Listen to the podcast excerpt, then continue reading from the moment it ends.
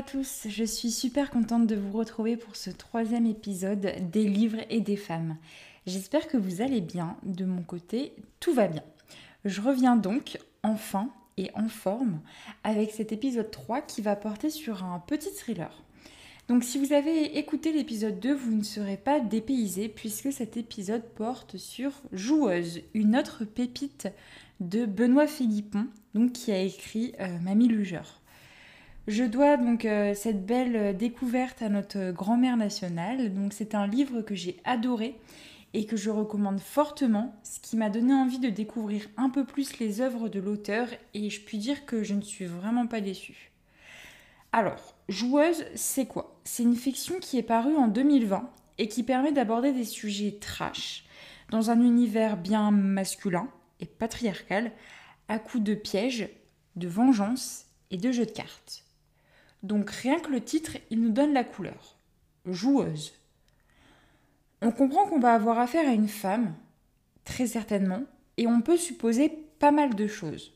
Joueuse, ça peut faire référence au jeu de cartes, certes, mais plus précisément à la manipulation, à la stratégie, au défi et pourquoi pas même à la triche ou au mensonge. Mais derrière ce mot, on ne s'imagine pas qu'il puisse se cacher des choses terribles, des problématiques et des sujets sociaux graves, comme par exemple la violence à l'égard des femmes, le viol et même la pédophilie. Donc euh, ça fait plutôt froid dans le dos et c'est autour de ce nouveau roman qu'on se retrouve aujourd'hui dans l'univers de Benoît Philippon. Et c'est vraiment ce que j'apprécie avec cet auteur c'est qu'il va parvenir à évoquer des sujets en les amenant de manière très méthodique au fil de l'histoire grâce à son style d'écriture. Donc si l'on s'attend par exemple à avoir un personnage féminin très présent dès le début du livre, au vu du titre, eh bien c'est avec grand étonnement qu'on commencera par aborder deux hommes, Zach et Balou, qui semblent finalement dès le début être les personnages clés de cette histoire.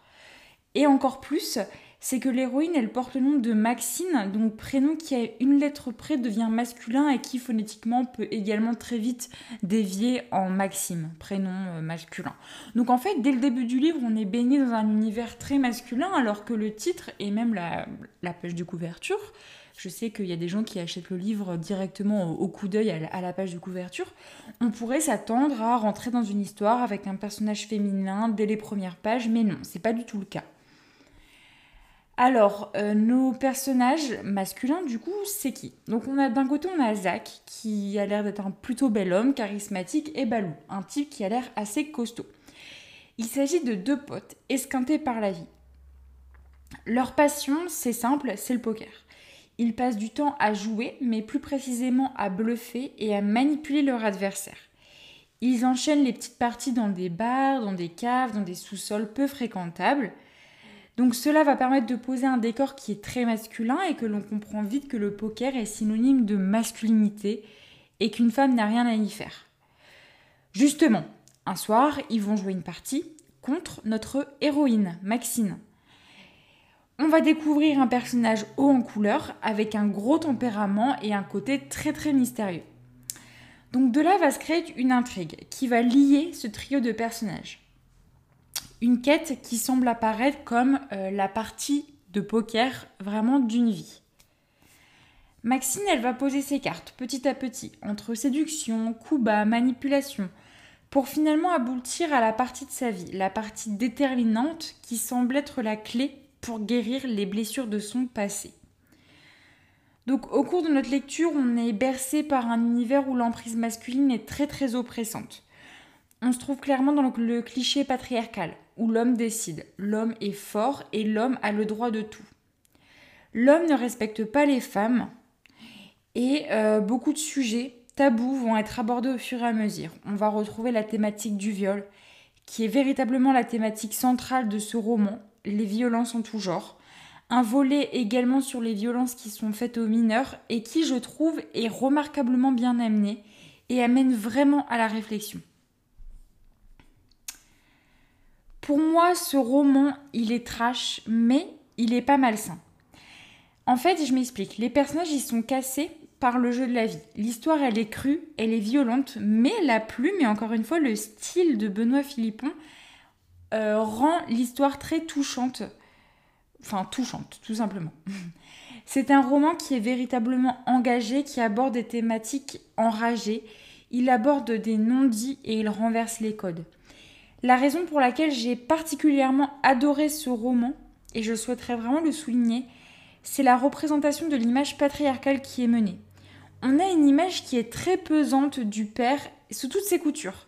Et de manière très très implicite, la figure du père, elle se retrouve de la première page à la dernière page du roman. Au début, on tombe sur un père violent pour Zach. Zach, euh, donc, qui dans son enfance, on peut le comprendre, a eu un père donc plutôt euh, violent, pas du tout affectueux, euh, et donc qui va permettre à Zach de se créer une espèce de grosse carapace qui va se refermer sur lui-même et qui finalement va devenir un père lui-même pour son pote dépressif et suicidaire, Balou. Balou, dans, le, ce même enchaînement, il va prendre la figure du père à travers un rôle de protecteur, de filles notamment qui sont violées et agressées sexuellement. Il va s'inculquer ce devoir de les protéger, de leur venir en aide, donc le rôle du père protecteur. Donc on passe du père violent non affectueux limite au père papa poule, au sauveur, au héros. Ensuite, on a également l'image du père qui sont illustrés par les chefs de bande du poker, avec notamment la figure du chef, le chef de table, le chef du tenancier du bar et les meneurs, les meneurs de partie, les meneurs de bande. Euh, on a également l'image du père très malsaine qui va se retrouver de manière implicite dans l'image du proxénète et l'image du père absent également qui a délaissé sa famille et qui a conduit un gamin à la solitude, mais également le père Poule avec la représentation d'une famille portugaise très chaleureuse et très accueillante. Donc on a vraiment une figure paternelle qui jalonne le roman sous toutes ses coutures et qui appuie l'un des partis de la révolte féministe cette lutte contre le patriarcat, contre ce modèle établi de privilège et de domination masculine. Et c'est vraiment en fait ce qui va rendre ce roman oppressant, mais en même temps addictif à souhait. C'est vraiment moi ce qui m'a permis de, enfin ce qui me permet de recommander ce, roman à 100%. Maxine, dans ce livre, tout comme Berthe dans Mamie Lugeur, ce n'est pas un simple personnage, mais c'est vraiment une icône du féminisme qui nous bouscule. Moi, j'ai trouvé vraiment l'approche très originale. On va traiter du féminisme dans un univers qui pue l'alcool, qui pue le tabac, le sexe non consenti, la misère sociale, les jeux d'argent. Tout en, tout en délicatesse, on va traiter du féminisme. Voilà. Euh, avec une figure patriarcale très oppressante.